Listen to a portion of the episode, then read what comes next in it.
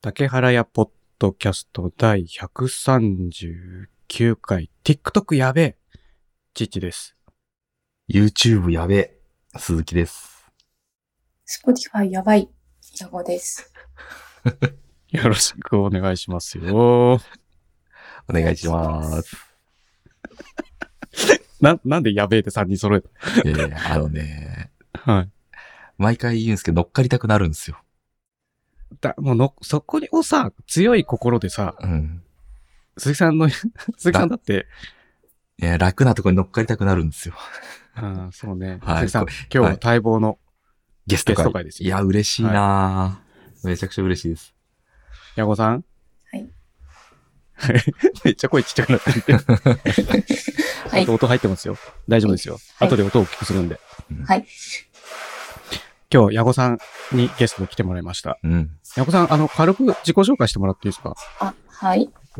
えっ、と、ヤゴです。と、えー今まで十数年ソフトウェアエンジニアをやっています。と趣味はゲームとピアノです。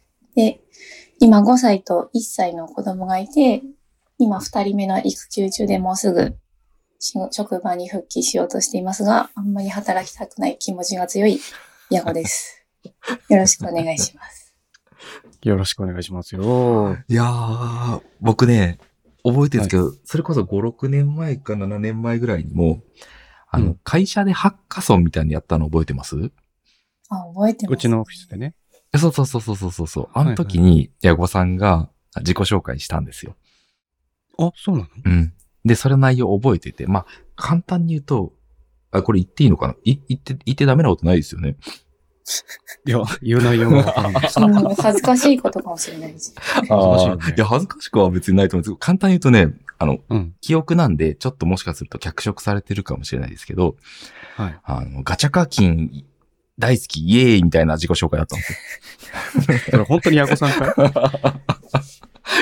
まあ、ちょっと脚色されてるんだ。まあ、なんかそこからアップデートされたんだなと思って、今ちょっとこう、アップで。はい。いや、ニヤさリれてましたね。はい。いや、でも素晴らしいよね。5人、5歳と1歳の、どうしたどうしたおーすいません、ちょっと、イヤホンを落ちました。いや、イヤホンって落ちるんだ。はい今、い大丈夫です。設定はいしました。 5歳と1歳のお子さんがいらっしゃる。はい。あれ、あの、男の子、女の子、どっちなんですかあ上が男の子で、下が女の子です。あ、なんか、うん素敵な兄弟じゃん、なんか。おお兄兄ちゃんちゃんと。と。はい。ねえ。じゃあ、まあでも5歳とかだともう結構いっぱい喋ってさ、もうしっかり人間でしょあそうですね。そうするとやっぱこう妹のことちゃんと可愛がったりするんですかあかすごく可愛がってて、いやなんか、なんかお世話してますね。いい話聞けたわ、今日もう十分かな。 早いですよ。なんかでもあれですよね、あの、女の子の方が結構すぐにこう、おませさんになるっていうかこう。のあ精神年齢的なそうそうそうそうそうそう。でなもん、かね、それぐらい年の差があるとどうなっていくのかちょっと楽しみですね。そうだねう。ん。あの、ちなみに今日あの、鈴木さんのところが、鈴木さんが見てるメモは、うんあの、全然違うメモなんで、さようでございますか。まあ、そうですね。ゲスト会ですからね。ゲスト会なんで、あの、うん。あの、父と矢後さんはうんメモ見てます。事前にね、なんかある んですね。はいはい。じゃあもう。鈴木さんも見る、はいいやいや、僕はね、あの、適当に、あの、ちゃちゃ入れる係を、今日も やっていきますよ。わかりました。うんじゃあ今日は、あのい、いっぱい聞きたいこと書き出したんです。で、事前に、あ、え、どんぐらい書いた ?20 個ぐらい。だからね、多分ね、全部一気に話すのは難しいと思うんで、聞くのは聞けない言葉いっぱいあると出てくる気はするけど、うんもうとにかく、矢子さんさっき自分でも言ってましたが、趣味がピアノですって言ってたじゃないですか。はい矢子さんいなくなりましたね。あれそあれ聞こえませんかあ、あ、あ、あもう戻った、戻った、戻ってきた。全然聞こえてなかった今。はいはい。やってます。あ、聞こえます。はい。ピアノやってました。ピア、今もやってますよね。今は、あそうですね、趣味としてやってます。だからそもそもですよ。ピアニストの知り合いがいないんですよ。矢後さん以外に。ああ、そうなんです。はい。あのーそもそもいつからやってたんですか、ピアノって。ピアノは小学校に入る前からあの、よくあるヤマハの習い事としてやってました。え、じゃあ、その、今の、息子くんが5歳でしょそのぐらいからってことそうですね。5歳のちょい後ですね。はい。めっちゃ長いじゃん。そう、そうですね。 長いですね。だって、ずーっとさ、ちょっと待って。大事なこと言い忘れてた。いきなりさ、ゲストの話に入ったけど、最初の挨拶何だったのかの意味を説明してなかったでしょこれね、言いたいことがあるんです。聞いてもらっていい、い今週の父の出来事どうぞ。あのさ、ごめん、矢後さん一旦、一旦中断して、ちょっとだらーっと聞いててもらっていいですか あの、鈴木聞いてる聞いてますよ。でも、僕、大体想像ついてますよ。あ、本当？はい。いや、TikTok でコメントもらったんですよ。はいはいはい。最初、んなんかね、あの、TikTok のうん、えっと、通知画面でうん、日本語のコメントが見えたんですよ。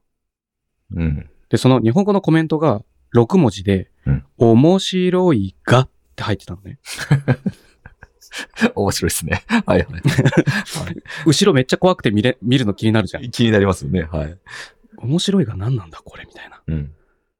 でが、もうもうそれが、ががあれなんじゃないですか。うん名詞の一文字目なんじゃないですか。面白い、頑張れ、みたいな、例えば。鈴木さん、はい。正解。そう。なんか、そのはい通知画面では、はい。あの、部分的にしか見えなくて、うん。で、なんか、面白いの後に頑張れを、うん。句読点つけずにあんまり書かないじゃん、我々。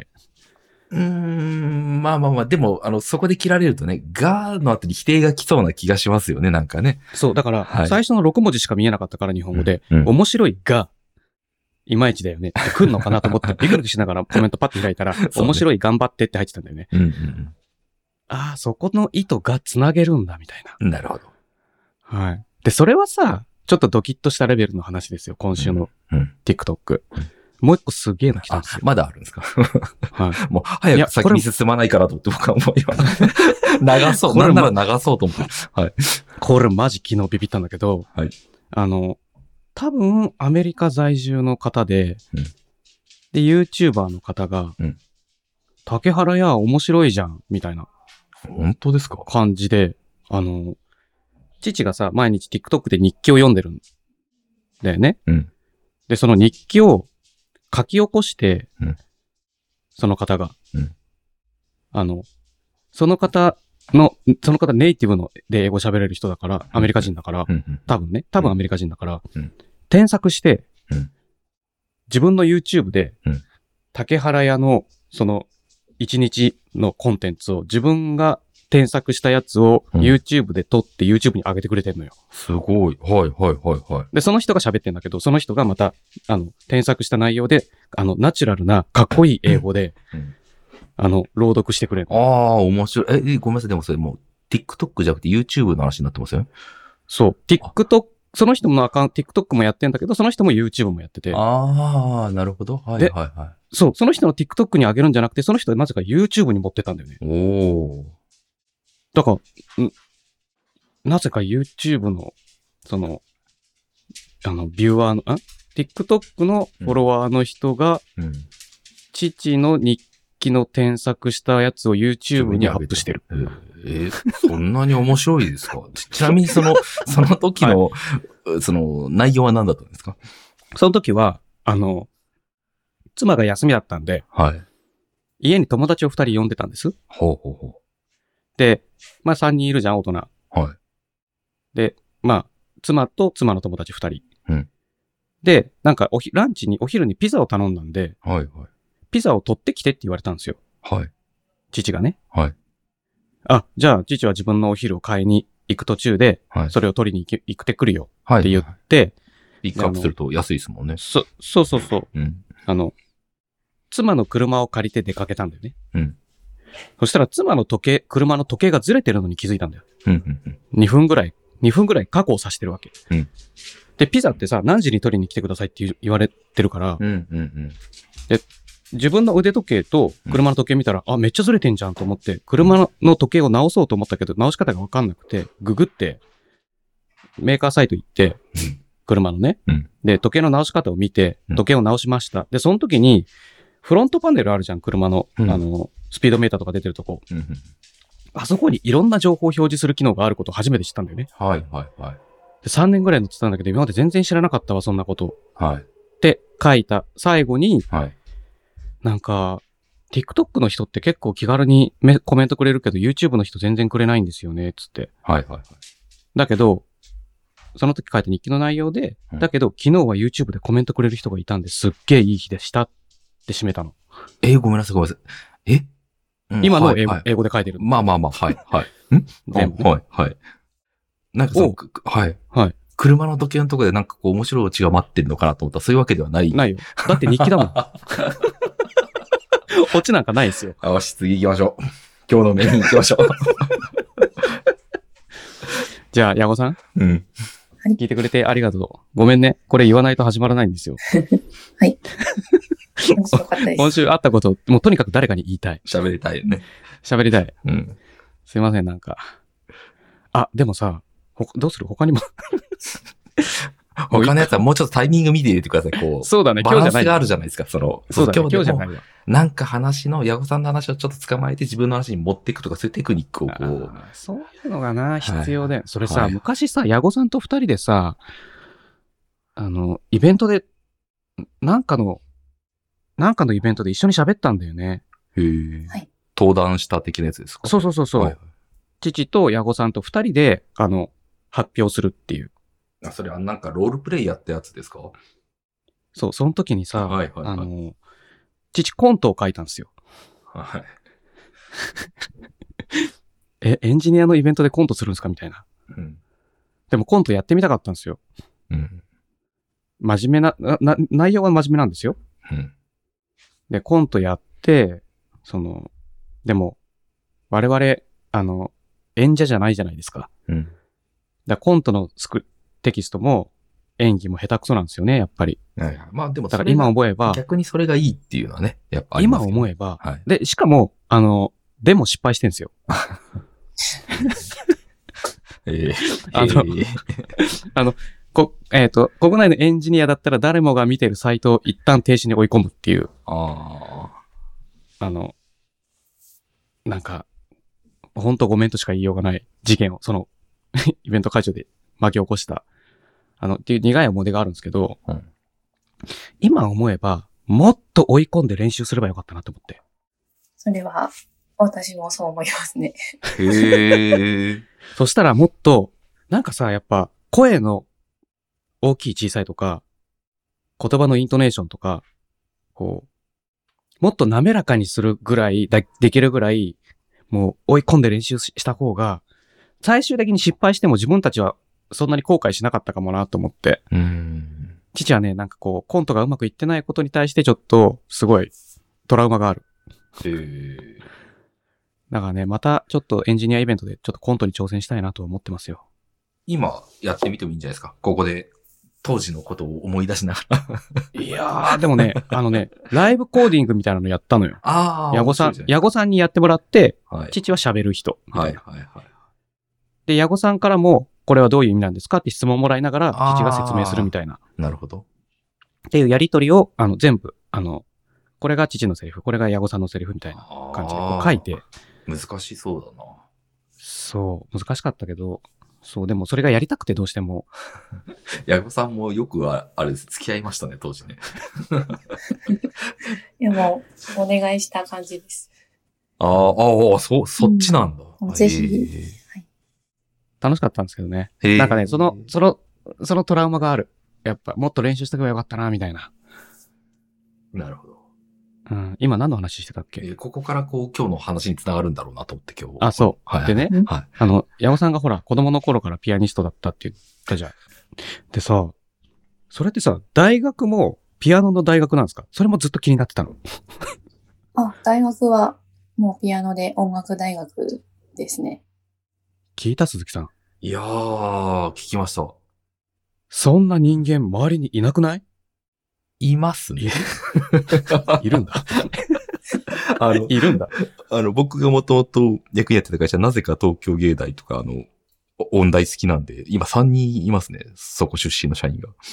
それはなんか、イレギュラーですすよ。げえ、いイレギュラーっていうか、でか も、か偏ってんな。あ、でもね、あの、矢後さんほど、そのエンジニアリングもちゃんとできてっていうひ人はいないですね。ちょっと待って。うん。大前提忘れてたけど、鈴木さん、矢後さんと面識あったんだっけありますよ。いや、だからそのハッカーさんであったりとか、何度かその一緒にご飯食べたり、みんなと一緒にですけどね。あ、そうでしたっけはい。もうでもてっき本り当す、はい。ほん、本当もう5年以上前の話ですよ、それこそ。なんか鈴木さん面識ないもんだと思ってたい。やいや、なんかね、オフィスでやった、あの、それこそ渡辺さんが酔いつぶれた飲み会とかの時も、ちょっと喋ったりしましたね。矢後さあ、んと。喋ったこと もあるんだ。ありますよ。それは失礼しました。 はい。えっ、と、そう、え、芸、音楽、え、ピアノを勉強するための大学に行ってたってことでしょはい。じゃあさ、大学って、大学ってさ、ピアノ弾くの大学の中で。あ、弾きまそすれ。ともなんか、歴史の勉強するのあ、歴史の勉強もします。もう全何を般するの的に大。体。ああ。なんかさう、ん一、日にどんぐらいピアノ弾いてましたその頃、うん大学生って。大学の時は3、4時間ぐらい毎日弾いてましたえ、。ちょっと待って。小学校の時は小学校の時は、あの、習い事としてやってたんですけど、うん。私、あの、練習するのが嫌いなので、もうほとんどうん してなかったです。ああー。 1日に待20分くらいとかですね。え、20分あいや、でもそれでもすごいですよ。中学、高校もそのペース中学、高校は、あの、中学校の時は、えっと、高校が音楽高校なんですけど、あれ高校も音楽高校なんですけど、まあそのために中学校ではちょっと練習して、1日に、あ、ちょっと増えて1、2時間ぐらいにはなりました。じゃあさ、高校の時からピアノ弾きまくってたってことうんあ、あ言い方おかしい、そうですねそのピアノを勉強してたってことその学校で。あ、学校で、はい、そうです。ピアノ長いな。そうですね。人生のピークだったら一日どんぐらい練習してるのが一番多い一日何時間練習みたいな時期が一番長かったのってどのぐらいのじ年代で、その時がどのぐらい弾いてた感じううまく聞けなかった今。ピー クは、えっと、うん大学の入試のための練習で、まあでもそれでも1日4時間か5時間で、まあ多分私は全般、あの、他の人よりすごい練習時間が少ない方なんですけど、他の人だと多分1日7、8時間ぐらいはやってるんじゃないかなとは思います。その大学入試に向けてってこと、はいはいそれも朝起きたらゆ夜まで練習じゃん、それじゃ。あ、そうですね。もうピアノの部屋にこもってました。え、でも矢後さんは途中でゲーム挟んだりしてるってこと そうですね。たまに逃げたりして、遊んでました。すごいね。すごいな。それがピアニストなんだ。いや、私はピアニストの多分一番低いとこです。え、でもさ、大学入ってるじゃんで、大学生の時は1日3、4時間は普通にバーって弾くってことでしょはい。すごいな。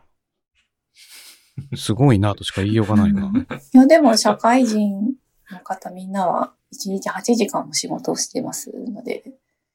でもずっと弾いてはないよ。キーボードを。あ、そう、そう そうですね。なんかピアニストってずっと練習してるイメージある。そんなことない。ずっと弾くよね、きっとね。うん、ずっと弾きますね。ずっと実技ってイメージなんだけど。まあいいか。でさ、な、なぜか矢後さんってプログラム書けんじゃん。はい。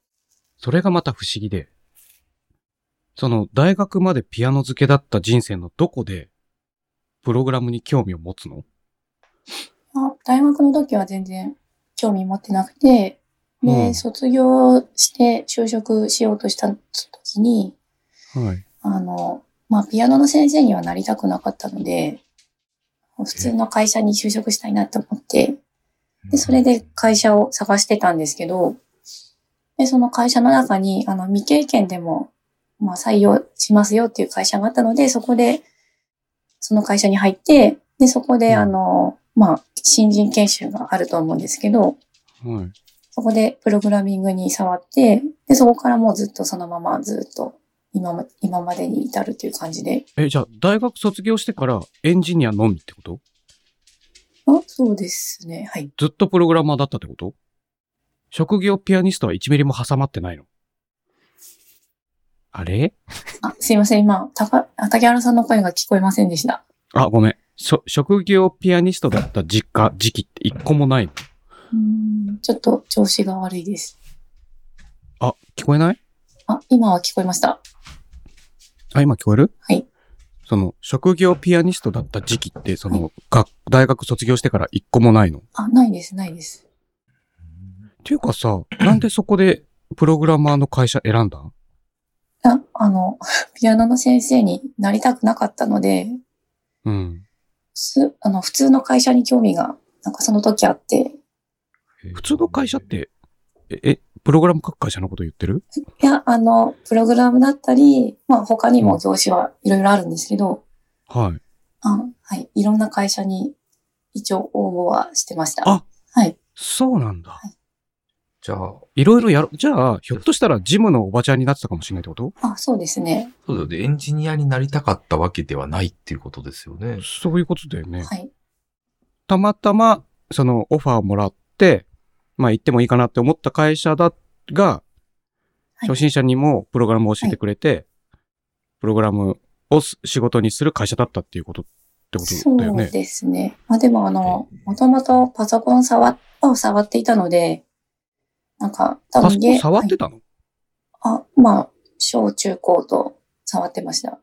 なんでえ、あの、な んでえ、だけ、だえからさ親がですかね、親が好きで買ってたので、それでインターネットで遊んでたりしてました。ああ、いや、じゃあ、だだから家には普通、いはい。一応あの、世代が違うんで。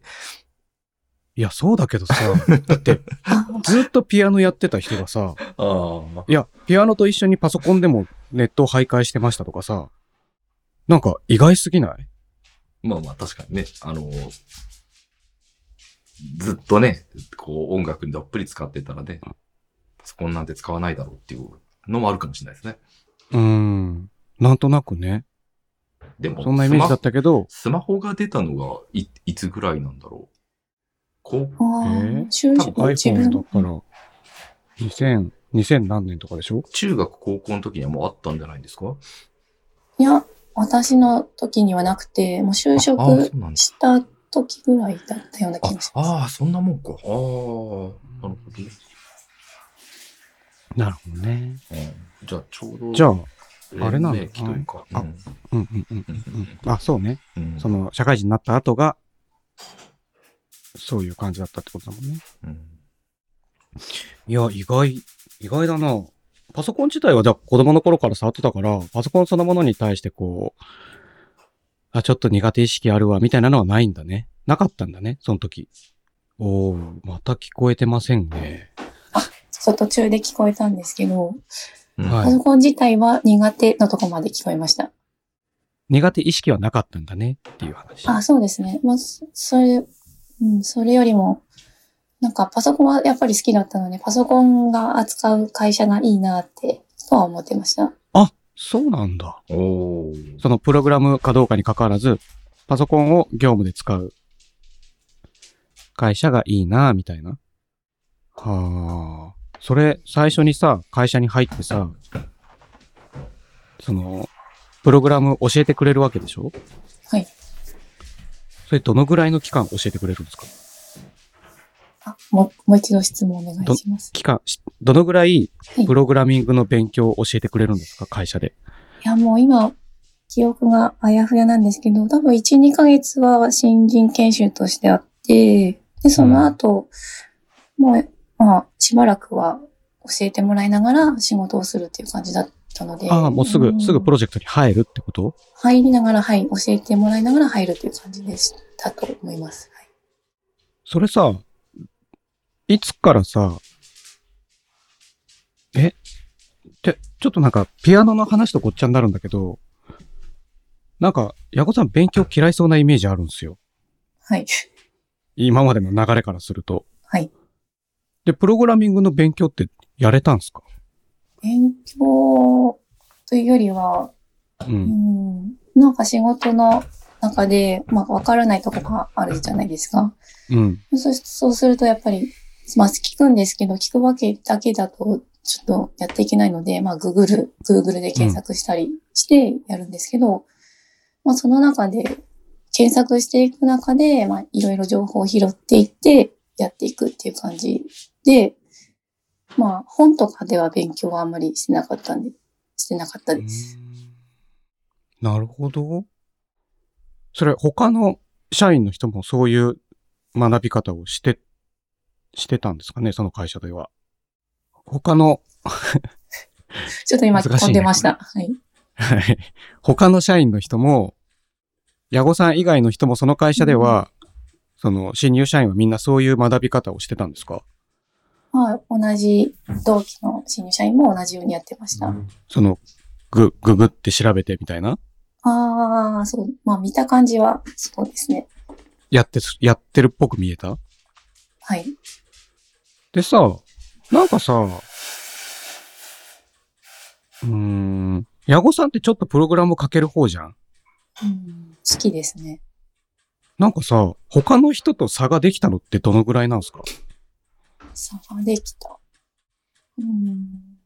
なんか、どっかででもそう自分ができるなって思った瞬間あったでしょうね、ちょやっっぱりとね。他の人と、他の人よりできるかもなって自覚したのは、その新入社員研修が終わるくらいの頃でした。じゃあもう最初の頃からってことなんだ。うん、その、プログラミング、プログラミングする的な考え方ができる人だったんだ。うんそれってなんかピアノと共通点あるんですか全くないのいや、ピアノと共通点は全くなくて、まあ自分のあ多分向いてる向いてないとしてあったんだったかなって思います。ああ、その考え方とかそうですね。まあゲーム好きだったり、うんうんうんうんうん。はなんか効率よく解いて、解いてみたいとか、そういうのもあるのかもしれないですな。じゃあ次行こう。なんかちょっと真面目な話いっぱい聞いちゃった。でもあれですよ、あの、はい。大体なんか初めてす、最初の時期に、あ、結構できるなって思うと思いますけどね、その、ああぼあ僕はまあちょっと僕の話するのはあれですけど、僕も当時はそう思ってましたからね。少なあ。くとそもれ、社会人になっ、あ、でも鈴木さんも社会人になってからプログラム、まあ、覚えた。あ、違うわ。あの鈴木さん僕学生の頃書いてたそようね。、大学の授業とかでやったんですけど、あの、もう前にもちょっと喋ったかもしれないですけど、課題とか簡単すぎて、こうんこんなうんうん簡単なことをこう、大学の授業で教えられるんだと思って驚愕したんですよ。初心者だったんですけどね。はいはいはい。でも周りは結構その苦戦してたんで、ああ、なんか、適性あるんだなって、結構早い段階で思ったって瞬間ありましたね。うん。まあ、父はさ、でも竹原さんには才能ないって言われました。あ、そうだ ったっけそんなこと、そんなひどいこと言いませんいよや。いや極いやいや極端な言い方するとね。はい。な、なんでね、うんそうなんか、なんかでも、うんこう、やっぱりある程度エンジニアとして成長する人ってみんな結構早い段階でこああ、う、うん、そういうし向き不向きに気づく、気づいあと結構すぐ気づく。うんと思いますけどね、周り見てても。父はさ、ほら、中学の頃からプログラム書いてるから、その、社会人になるまでの間の一人プログラマーの時間が長いんですよ。はいはいはい。まあ、周りもね、全然文化もなかったですもんね、プログラミング。ない、ない、ない。パソコン通信って何みたいな世界だったからさ。しかも田舎だったからね。うん。で、同級生がプログラム書けるなんて1ミリも思ってないからもう。だって、プログラムをやってる人なんか、もう世の中の少数派だったからさ。いややっぱちょっとだからもう誰時代、ちょっと時代背景違いますよね、そう矢後さん違うとから竹原さんだとね。うん。く、比べるのがすごい難しい時期だったんだけど、なんかあるアルゴリズムを自分で思いついて、実装した時に、あ、もうこれは、この仕事でやっていける自信があるわって気づ思ったんだよね。うんでも誰とも比べてないんですよ、それ。勝手に自分でそう思ってただけなんだよね。だから、何の比較もせずに、なんか、そういう風に、なんか、中学生あるあるみたいな思い込みの強い子でしたよ、父は。うんでも、だから、鈴木さんとか矢子さんとかは、周りと比べて、あれなんでこんな、え、あれなんでこんなって言い方おかしいけど、あ、意外と自分にマッチしてんなって、早い段階で気づいたってことなんだよね。そうですね。ただって多分わからない人はわからないんだっていう、 かうんなんかうまく言えないけど。うんなるほどね。じゃあ次行こう、次。うんね、この竹原屋ポッドキャストって子育てチャンネルなんですよ、もともと。知ってる鈴木さ僕は知ってますね。ん。知ってる矢子さん。いや、知らなかったです。最初さ、息子と二人で始めて、い一年ぐらいこう、息子、息、子育てなんですよ。だから。 番組自体が、うんそのチ、ャンネル自体が、コンセプトはね、息子コンセプトとが。そう。父親がこう喋る、喋ってお互い成長していきよ喋るっていううみたいなね。はい。はい。 なんで今日は久々に子育てテーマも取り上げてみたいなと思って。あのー上の子が5歳って言ってたじゃないですか、矢後さん。はいってことは5年前にママになったんですよね。合ってません ?6 年前っていう方が正確なんですか 矢後さんがさ、ママになった日があるじゃん。ちょっと今の質問全部聞こえてなかったです。すげえ。なんで、鈴木さんの声は聞こえてるんですかいや、僕そんな喋ってないですからね。あれ、やばいな。ううん。まく聞こえないあ、今は聞こえました。うん。そんなに不安定 あの、矢後さんが5年前にママになったじゃないですか。はい。ママになった時に、この先私の人生どうなるんだろうって思ったんですかそのピアニピアノはい、エンジニア、プログラマー、ママって3つになっちゃうじゃん。ピアニオ。ピアニオ。いや、でも、ピアノはもともと、あの、エンジニアを選んだ時点で、まあそこまで本格的にやるとは思ってなくて、本当に、まあ趣味という段階だったので、うんうんで、まあ、エンジニア一本に置いてて、うんで、まあ、こう子供が生まれるってなった時は、うんうんなんか、まあ、そんな想像ができなかった。まあ、わからないですから、子供、子育ての世界がどんな感じかもわからないですかはら、まあ、なるようになるかなっていう感じで、うん。うん特にイメージはなかった、なかったですね。ああ、もう、普通に子供が生まれてくれ、生まれた後にじどう変化するかみたいなことをイメージしてたわけじゃないんだ。そうですね。まあ出すがままに。でもそりゃそうかはい。確かにな。言われてみればそりゃそうかもな。なんかすげえ計画してさ、子供が生まれたらじゃあ次はこういうステップを踏んでこうなっていこうみたいな考える人もいる、いるじゃないなんか、け、うんと、うん子供がこの、うんまあいいか。いや、でも、次あれですよね。あ、いやいやいや、あの、 次じゃない。次じ ゃない。あ次じゃの、ない。その、漠然とその不安があったのか、その、き期待というか、ネガとポジ、ポジと分かれそうじゃないですか。こう、なんか不安だわ、みたいなのと、こう、楽しみだな、みたいな。ああ、確かにね。うんそれ、はあるかもしれませんが。ど、ど、ど、山本さんどなっすちかだっねたんですか、うんその、ママになるときに、不安の方が大きかったですかまあ、不安はあったんですけど、子育ての不安というよりは、もうなんうかんその子が死んでしまわないかっていう不安しかなかったです。おーなるほどね。深い。な、ママとしての不安だね、じゃあね。ああ、母性ですね、もうね。 すごいね。自分の身より、このね、精子を案じるっていうね。うんそうそうそうんなんかさ、で、そのママになってから、えっと、その時も育休取ってんですよね。あ、はい。で、育休明けて、えっと、仕事としてまたプログラマーに戻っていくわけじゃないですか。はいでも、お家帰ったらママじゃないですか。はいこう、どう、なんか、バランス取れるんですかそれって。その今まで自分がやってた仕事のペースでは仕事できなくなるじゃないですか、きっと。はい例えば家に帰ったら、家に帰ってもまだ、あ、どうやってあれ、あのプログラム書こうかなって考えてるわけにもいかない気がするわけですよ、なかなか。はいそれってなんかうまくこう、それまでの自分のやり方をうまくシフトしていけ、い気にせずいけたもんなんですかね、そういうのって。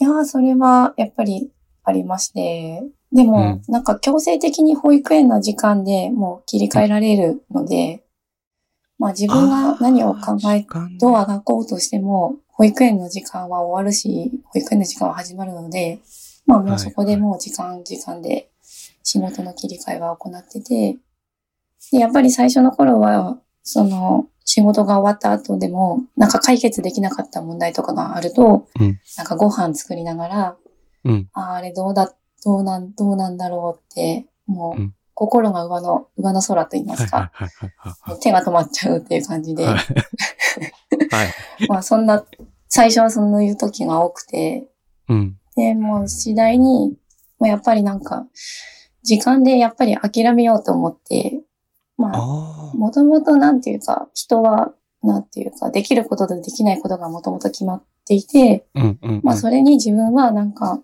時間がプラスされただけなので、うんまあもうこの、できる、もう自分の能力が、能力がもうそれ自体だなという感じでもう諦めちゃって、あーいい感じ。で諦めたとは思うんですけど。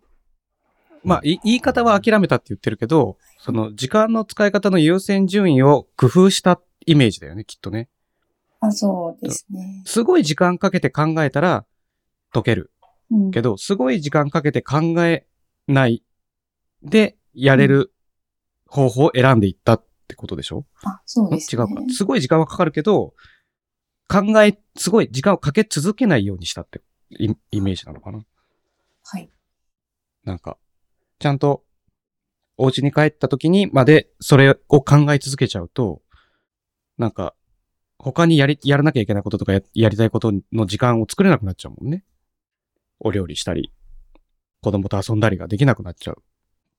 なるほどな。それ、それって言う、なんかもう、あ、もう、なんか、もうこうしようって決めた時って、結構すんなり、そうしようって決めれたんですかそれって。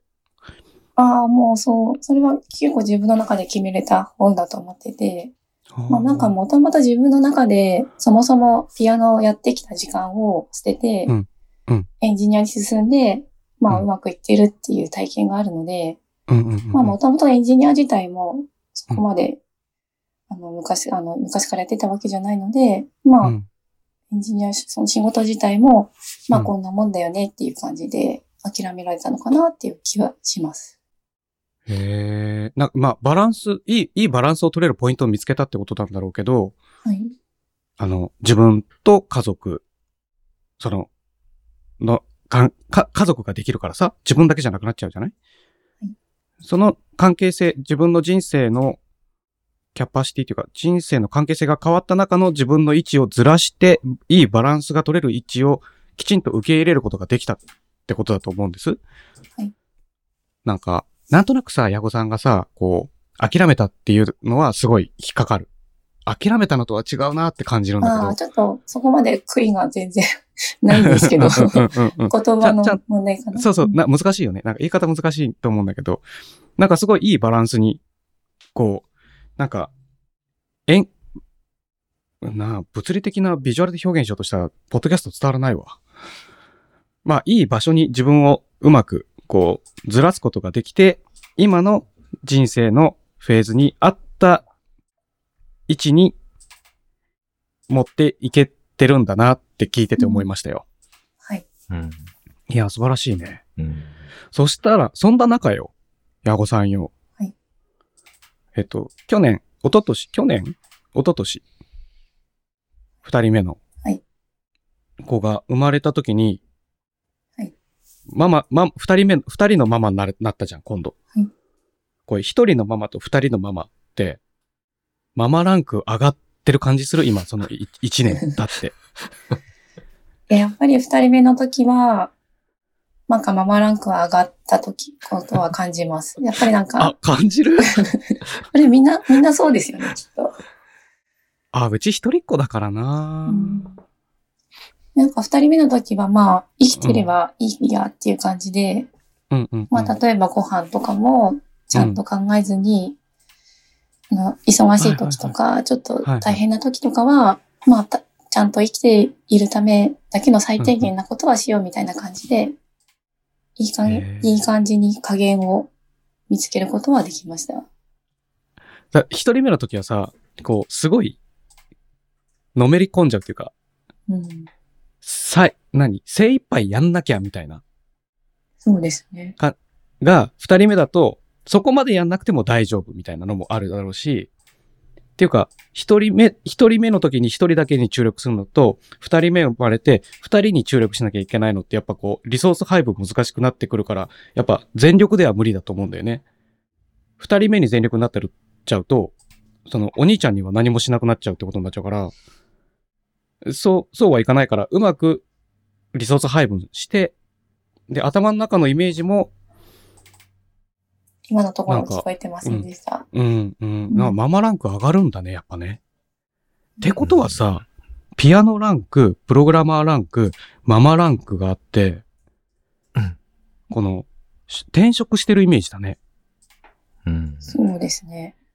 それぞれにさ、一回レベル1からやり直してさ、で、今、今度、パラディンになろうとしてるってことでしょママをやりながら、また、ママランク上がり、上げつつ、また、基本職を2個覚えたら上級職になれるみたいなやつですかそう、なんかそんなイメージだったんだけど、なんかすごすごくないだって、その、またプログラム戻るわけじゃないですか。うんあの、戻りたくないっていう挨拶でしたけど、 憂鬱になるみたいな挨拶だったけど。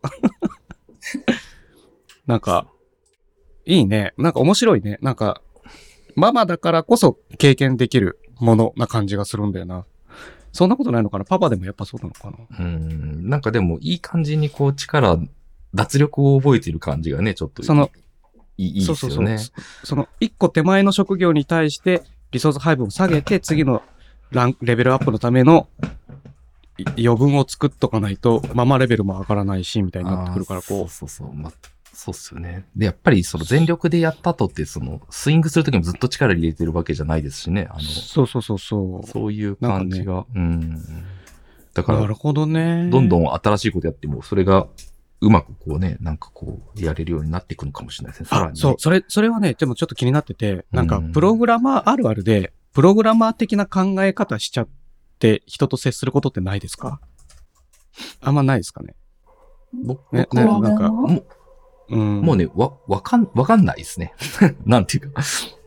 ああ、これはプログラマーチックだったなとか。そうそうそう、そういうのが僕はあんまもうわかんないですけいど。や、なんかすごく単純なところだと、あの、例えば、なん、なんでこれが起きたんだろうって思った時に、あなんであなたがしたんですかじゃなくて、な、これが起きた原因は何ですかが知りたいみたいな。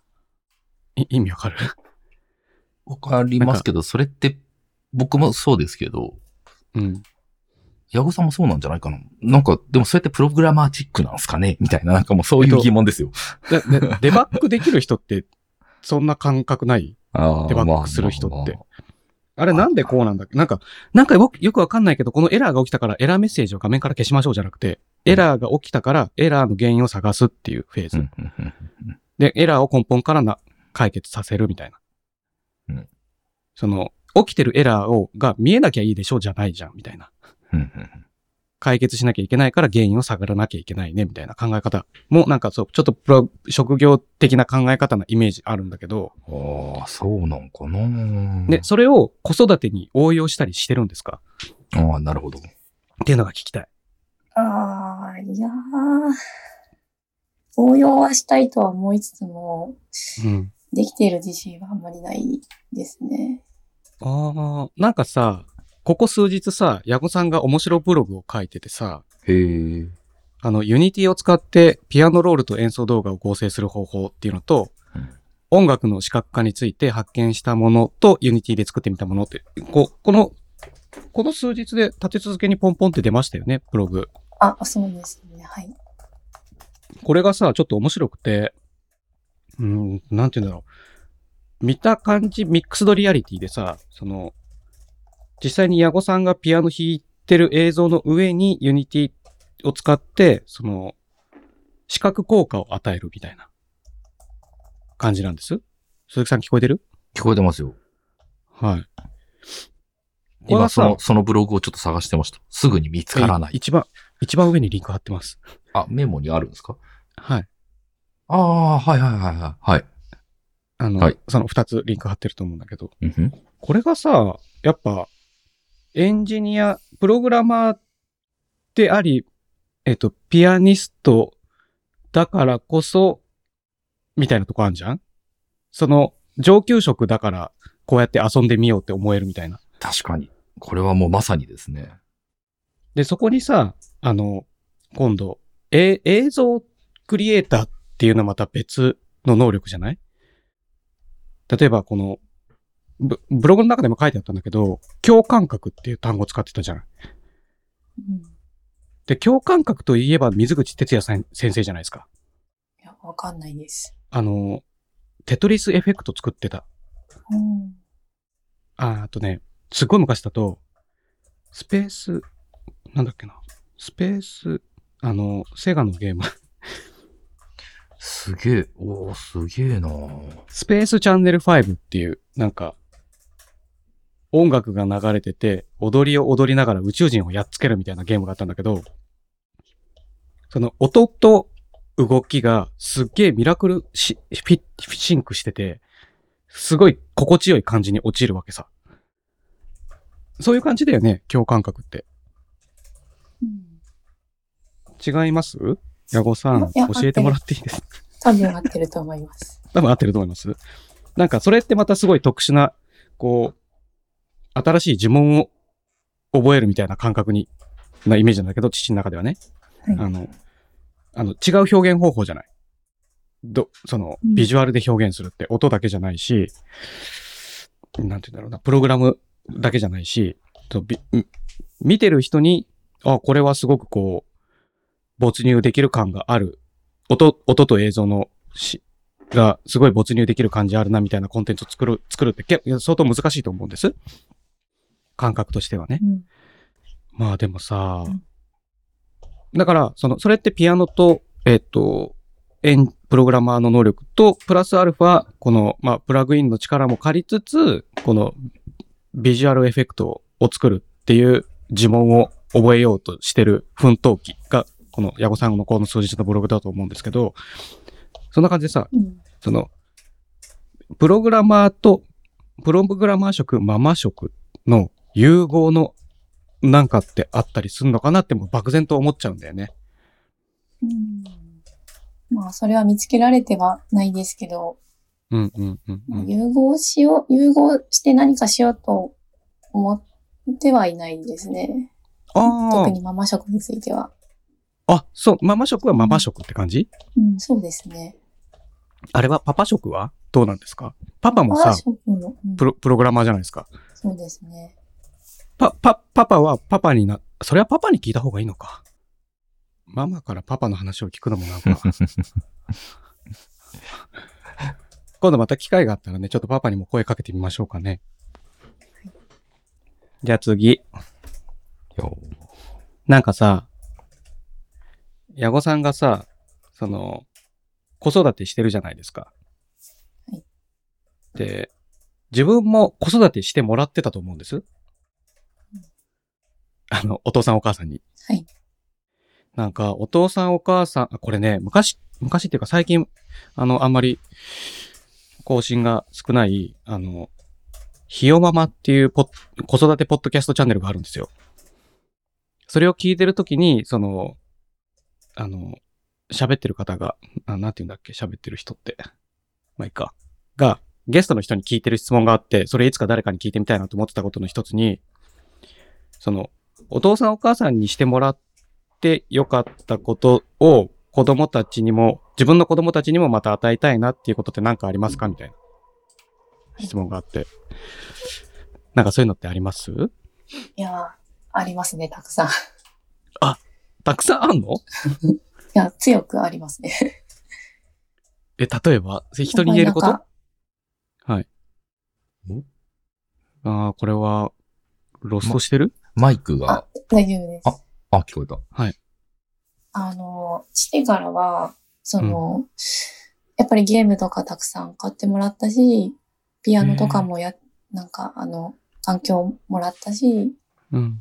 なんか結構いろんいろんなことをさせてもらったので、やっぱうりん。その同じように自分の子供にも、なんかやっぱり楽器とか、うん。うん。なんか理数系のマシン、マシンを扱うんうん扱う仕事が、うん。やっぱりなんか提供したいなって思っちゃいます。ああ、お父さんすごいね。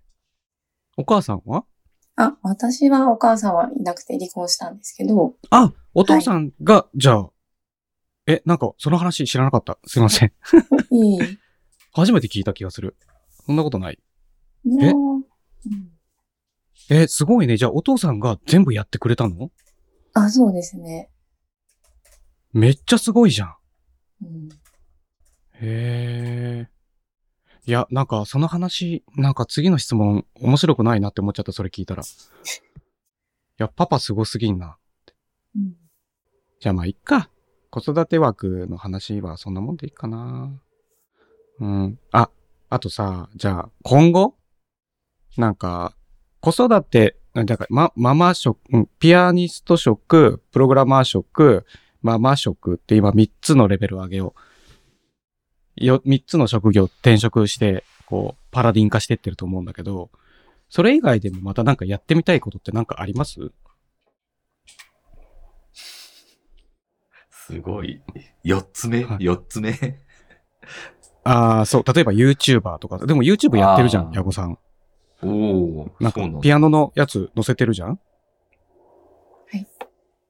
なんか、なんか、こう、あ、これをや、やってみたいなみたいなものってなんかありますまあ、YouTube は、まあ、あの、その自分の趣味といいますか。なんか例えば、映画とか、いろんな面白い作品とかに出会った時に、うんうんうん。感想を書く、か感想を書く人もいるじゃないですか。はいはいはい、はい。そうそれと同じように、あ、これ良かったな、とかっていう気分でうん。動画を上げてるんで、まあ、それはうんうん続けてはいきたいなとは思ってます。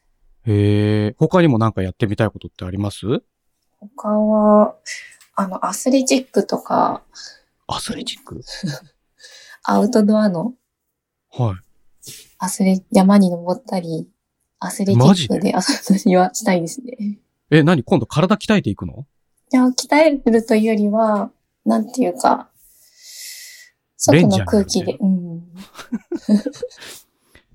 はあ。じゃあなんかいろんなこと楽し、ああ、なるほどね。でもすごいね。ちゃんと中だけじゃなくて外にも目を向けてるわけね。なんかしかも、初の、こう、なんですか、アウトドアな話題が出てきましたね、ちょっとね。出たね、今ね。ずっとこうちょっとね、グッそう、う内側のこのね、そうそうそうそ話題が多かったんでう。。インドアの話だばそうっかそうりそだうそうそうけそうど、そうそう。アウトドアもうやってみたいって思うんだ。あ、なんかね、やってみたいって思うんだ。ついでにちょっとすごいき、一個、めっちゃ気になってること知りたい、あるんだけど、どんな音楽聴くんすか、普段。いや、私音楽あんまり全然聴かない方で、その、そうなのうん、あの、お音音楽大学行ってた時も感じたんですけど、うん他の人は結構ちゃんと聴いてるんですけど、うん。私はあんまり聞かない方だなと思って、たまにゲームとか、うんうん。なんかいい音楽に出会ったら、まあそれを繰り返し聴いてるっていうだけで、音楽はあまり聞かないですね。えーじゃあさ、その、日本の有名な、最近有名なアーティストの曲とかも、す率先して聴いたりすることはないうん、率先しては聞かないですね。あ、流れてんなぐらいで聞くことはあっても、はい。えじゃあ、ヤゴさんの iPhone には大して曲は入ってないの入ってないですね。マジか。絶対なんか、こう、好きなジャンルの曲があってさ、それをなんかすごい聞い、なんか、やっぱ最初に思うのはやっぱクラシックが好きで、クラシックとかめっちゃ聴いてるもんだと思ってた。あークラシック聞いてないのでよく怒られてましたね。そんなピアニストいるの まあ、いるんですね。現にここにいらっしゃるんで。あとね、これ、あの、いつも竹原やポッドキャストの中ではちょっと鈴木さんと父の間でこう、せめぎ合いがある派閥問題があるんですけど、あの、矢後さんって散財派ですか節約派ですかいやどちらでもないっていうのはありなんですかあ、あると思う。なんか、あいや、どそれはないな。 いやいや、ああります。あるの全か然ありますよ。あるか。はい。そう、普通真ん中だもんね。そうそうそうそうそう。普通真ん中だもんね。うん。なんかさ、例えばよ。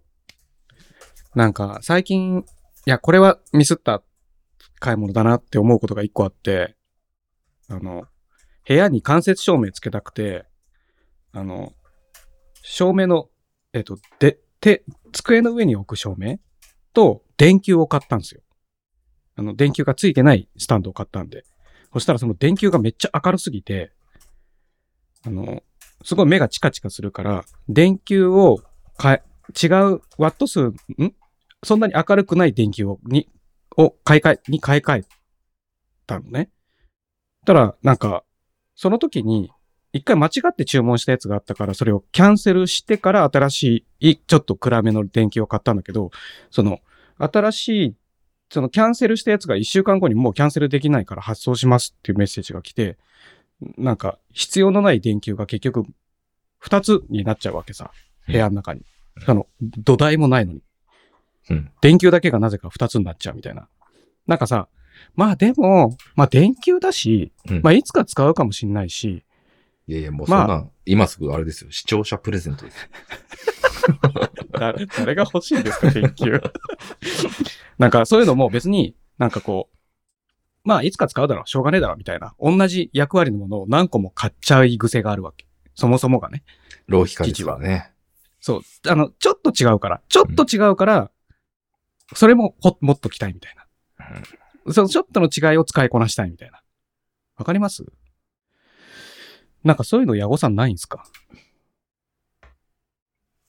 なんか、なんだろうな。ななんんかかでも、散財の話とかちょっと楽しいですよね。誰、散財の話で誰の話でもちょっと楽しいですよね。はいこなんか散財の話聞きたい。な本当は散財してるんじゃないかって思ってるし、 ね。矢後さん聞こえてますかや聞こえてないです。聞こえてないか。 どういうこと聞こえてないって何なのこれ。ポッドキャスト、リモート収録、致命的な聞こえてない問題。いや、それでもやるのがもう100何回やってるんですか、はい。 そうだよ、そうだよね。そううんですうんって、そう相槌さえ打ってればいいんですよ。うんそうです、そうですそうです。矢後さんもさ、あの、適当なタイミングで相槌打ってもらっていいですかじゃあ、聞こえてる体で。はい。ちょっと難しいんですけど、い鈴木さん得意なんですよ、適当に相槌打つのうん。あの、いや、きっと矢後さんも何かしら散財が一個ぐらいあるんじゃないのい何個かあるんじゃないの意外と散財かなんじゃないの自分気づいてないけど、って、ちょっとちっちゃいに睨んでんだけど、そこのとこどうなんですかなんか、散財というよりは、欲しいって思ったものは、やっぱり値段気にせずに買いたくなるのはあっあて、いいですね。いいですよ。最近だと、プレイステーション VR2 とか、はいはいはいはい。あとはステ、スティームデックはいはい。とかを買っちゃったんですけど、買っちゃってるんだもん。あ、はい。はい。 プレイステーション VR2 はちょっとす、ちょっと、うーん、あんま使ってないので、ちょあっまとだ散財しちゃったかなって思いいまやー、した。散財認定ですね。それは散財認定認です。定だよね、これはいね。。はい。しち、た、ただ、とにかく、買うものがゲームにか、ゲ確確かに、確か にね。それもゲ思ー思いムま絡み。聞いてて思思ってました。すげえな。でもそこには躊躇しないんだ。そこ買っちゃうんだ。やっぱ Steam Deck、Steam Deck ってあれ、えっと、うん、パッと見スイッチみたいな形。はい。で、こう、えっと、ポータブルにゲームできるみたいな機械ですかね。はい。それめっちゃ使うんですかそれは。いや、最初は使ってたんですけど、で、多分あの子供がゲームするようになったので、その間自分がゲームする環境ないなと思って、そのポータブルな うーん。スティームデック買ったんですけど、はいはいはい。もうなんか今忙、 その二人目ができて、さらはいに時間がなくなって、はい。うん、やる暇がなくなっちゃったので、使ってないですね、あんまり。ああ、じゃあ今は、すじゃあ聞いた鈴木さん今。聞きました、聞いこてまれしたよ。、これこそがよ。はいはいこれこそがよ。はい。はい。無駄な買い物ではなく、うんシチュエーションが変わったから今は使わなくなっただけ。うんでも大事だから。まあまあ必ま要だあ、そかれらはね、それは OK ですよ。そもう。だから、はい。これ、矢後さんはうん、散財派だと思うんですよね。あら、いやー今の話いやい聞や、くそん限りではな、そんなことないですよ。 お互いが自分に寄せようとするっていう。いや、もうね、今、今で言ったらもうあれですからね、ゲームだったらもう全全然はい自分の領域持ってきますけど、もうゼルダですよ。え、鈴木さんってゲームすんのうん、まあまあ、まあ、たまにします。え、その、ゼルダとかすんのあの、僕スイッチ買ったんすよね、3、2、3年前に。はい。で、もうゼルダがやりたくって、ブレスオブザワイルドが。それは一個前のやつだよね。そうそうそう。で、今度5月に新しいの出るんですけど、はい。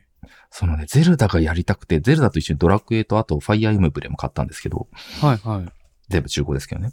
はい、あの、ゼルダがやりたくて買ったのに、なぜかゼルダやったらちょっとね、やる気が起きなくて。 未だにい、やいやいうん未だにクリアしてないゼルダが置いてあるけど、この新しいゼルダは買おうと思ってますね。矢後さんがさ、めっちゃゼルダやりまくってなかった。やってましたね。いや、もうそれ、 子供に、子供に買い与えましょいや、新し買いいやつを与えちゃうと、 いやいや、はい自分ができなくなっちゃうので。そうだねう。。 そこの時間はじゃあいかに確保するかっていうね。なうんんか、そうですね矢後さんがずっとハンググライダーで飛んでるイメージがあるんですよ、ゼルああ、ダ。もうね、やりたかった、それやりたかったんですよ、僕も。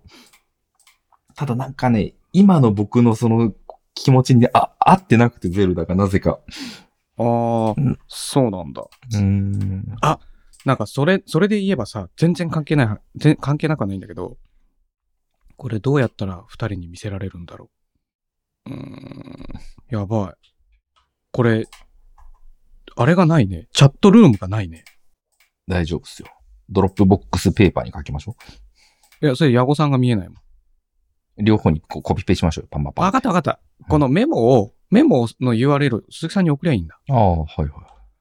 それじゃないいやー、ゼルダ、ゼルダ買ってやれ、いや、やりたいやりたい、めっちゃやりたい。これ一番今上に入りました。今度こそゼルダやろう。ん今度こそゼルダやろうあ、。これか、これか。と、 Git。んわあ、やべえ爆音が鳴り響いた。この Git に入ればいいんですかあ、そうそう。はいそれ、ギスト。あ、本当だ。ちょっと今、えっ、と、今、中身更新したんであれなんですけど、これがさ、今、一番上にリンク貼りましたが、はいはいはいはい。えっ、と、なんだっけな、ファミコンの、あ、違う、うーん、な、これなんて言うんだっけな、なんかのフレームワークを使って、ブラウザ上でドラクエ1を再現したっていう。うーん。あの、めっちゃ音出るからこれ気をつけてね、再生すると。で、ちょっとやってみたんですよ。ドラクエ1。はい。この URL に貼ってある。あれ合ってる貼あっ違うじてゃん。なこいれっすねギストにギストを貼ってんじゃん。そう、そうそうで すね。ギストにギストを貼るっていうよくわからない。違う違う違う。こっちこっちこっちこっちこっちこっち。これは失礼しました。はい、更新しました。で、これが、なんか、ファミコンエミュレーターとはちょっと違う感じの、なんか実、実、実行環境みたいなやつなんだけど、なんかね、ドラクエ、で、これなんかゲームバランスもすごい調整してて、倍、倍のペースでお金とかレベルが上がるように調整はしてるみたいなんだけど、なんか久々にこう、ちょっと触るだけで、もう対戦、なんかね、モンスター倒してるだけでちょっと気分が高揚する、うん。した。これだと。あれですか、竹原さんは、うんうん僕らとは違って全然ゲームやらないですか、普段。えっ、と、やんないね。ああ、なるほど。だってあの、TikTok やったりとかさ、YouTube やとかさ、忙しいんですよ。はいはいはい。まあでも、空いた時間に何してるかっつったら、でも TikTok 見てるとか、でも、ポッドキャスト見たり、ポッドキャスト聞いたりとかもしてるからな。でもで、ゲームはね、麻雀ゲームは iPhone に入ってるけど、それしか入ってない。それしかうんやることがないかな。やるとしても。だからそんなにこう、がっつりゲームコンソールでちょっと遊んでみるみたいなことうんうがんないかな。うん今は。なんか子供に取られちゃったし、ああ、なるほど。スイッチ。だからドラクエの、スイッチのドラクエも買ったけどパッケージ開いてないもん。ああ。それは僕ちゃんとクリアしました。裏ボスまで倒しました。ああ、そうなんだ。矢後さん今何やってんのゲーム今は全然やってない感じですか今は、今プレイステーション5をたくさん遊んでて、ほうほ最近だと、ゴーストワイヤー東京っていう、渋谷を舞台にしたゲームをやってました。うん。なんか、すちょっと待って、今、ちょっとウェブサイト見てみますけど、こ、怖そうなんですけど。一見怖そうなんですけど、まあ、はい全然怖くなくて、日本の妖怪とか、都市伝説とか、ああ。そういったなん怖さと言いますか。じゃあ、あの、なんだっけ。あの、名前出てこない。あの、ゾンビが出てくるや映画あったじゃん。なんだっけ。バイオハザードですかバイオハあ、そうそう、うんバイオハザードみたいな怖さはではないって感じザードあ、全然怖くないです。あ、本当。え、これをさ、プレステ5ですか、じゃあこれ VR でやったらめっちゃ怖かったりしないのあ、VR 対応ゲームではないのか。これはプレステ VR には別に対応してるわけではないのかな。ちょっとよくわかんないね。なんかありましたね。対応はしてないですけど。うん。あのうん。なるほどね。すごいな。めっちゃ普通にゲーム楽しんでんじゃん。はい。すごいな。じゃあさ、なんか、どうするなんかさうん、ちょっと最近気になるニュース何個かあるんですけど、うん。あ、これ難しいね。こう3人でやるの難しいね。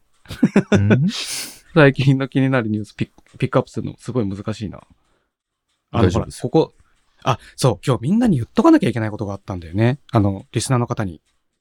あのー先週まで全キャスターっていうプラットフォームで録音してたのが、今朝収録直前に全キャスターのチャンネルつルーム作ろうと思ったら、もう今月分使い切ったからお金払ってください。ポンってポップアップが出て、ろもう全然使えなくなったわけ。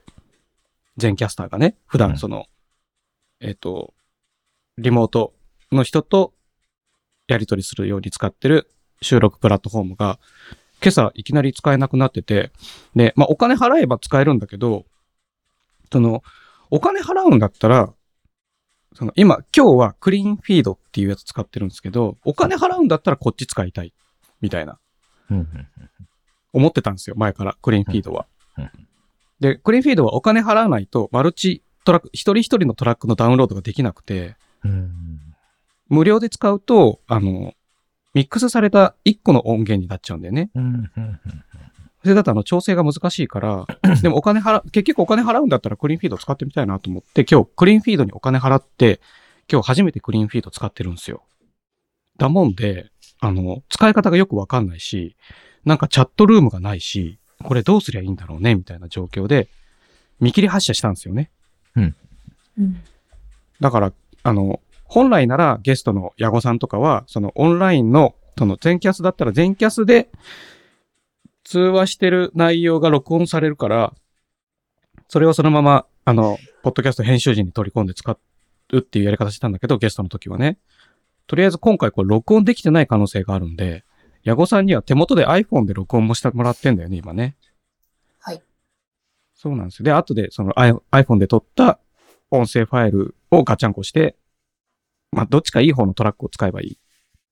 けど、まあ、最悪、これ、でも、使い方がわからなすぎて、どうしたもんかなって、ちょっと今、今後どうしようかみたいな。とりあえず22ドル払ったけど、今月はみたいなうん。なんかどうして、どうしたもんかなみたいな感じあります。これチャットがないのって難しいね。うんなんかみんなでチャット共有できないのってすごい不便だね。こういう時何使うんだまあ、まあなんか、LINE とか、ああ、えーだってほら、コピペ、コピペしづらいじゃんまあまあまあ。ああ、そうね。いや、でも LINE うんもアプリある。あまあまあ、そうかなんいろいろあるじゃな PC に入れいですてか。ってことうかんうんうんうん。な、なんでも。なるほどな。今後、今後の課題が増えちゃった、これで。いやー、むずいわー。なんか今朝になって急にだよ。なんかさ、いきなりこんなトラブルが起きてさ、もう。はい、まあいいや。ちょっと愚痴になっちゃった。うんじゃあ、矢後さん。はいなんか、どうですかポッドキャストにゲストで出てみるって。どんな感じですか聞こえないですね。最悪なトラブルですね。これ聞こえないってさ、最悪っすね。これ何が問題なんだ、ネットワークですかね、私の。鈴木さんは普通に聞こえてんのはい、聞こえてますね。途切れたりしてないってことはい。ネットワークなのかなノートパソコン、ノートパソコンですかいや、iMac です。 ?iMac か。え普段ヤゴさんって Mac 使ってんのあ、そうですね。え、仕事でもはい、仕事でも、もう5年前からやってます。マジでうん。なんかさ、さ去年、去年初めて Mac 買ったんですよ。うんで、父は Mac Studio っていうのを使ってて、うん。はいあの、弁当箱みたいなやつ。はい。 iMac はモモニターがセットになってるやつはい、そうです。えー、意外、なんか Mac 使うイメージなかったな、ヤゴさんが。じゃあそう今の職場は Mac の人多いんだ。あ、もうほとんど Mac ですね。へえ。え、じゃあこの Unity って何で実装したのその、YouTube に上がって、あ、ブログ書いてた Unity 使った時は、Unity は ?Unity って Mac もあんのコミュニティは Mac でもできます。あ、そうなんだ。Unity って Mac もあんだ。そりゃ知りませんでしたな。なるほどね。Mac なんだ。あれ何の話したんだっけあ、違う。ポッドキャスト。でもな、ポッドキャスト聞こえないってどういうことその、AirPods が調子悪いみたいな話なのかないや、ああ、うん、可能性は否定できないですね。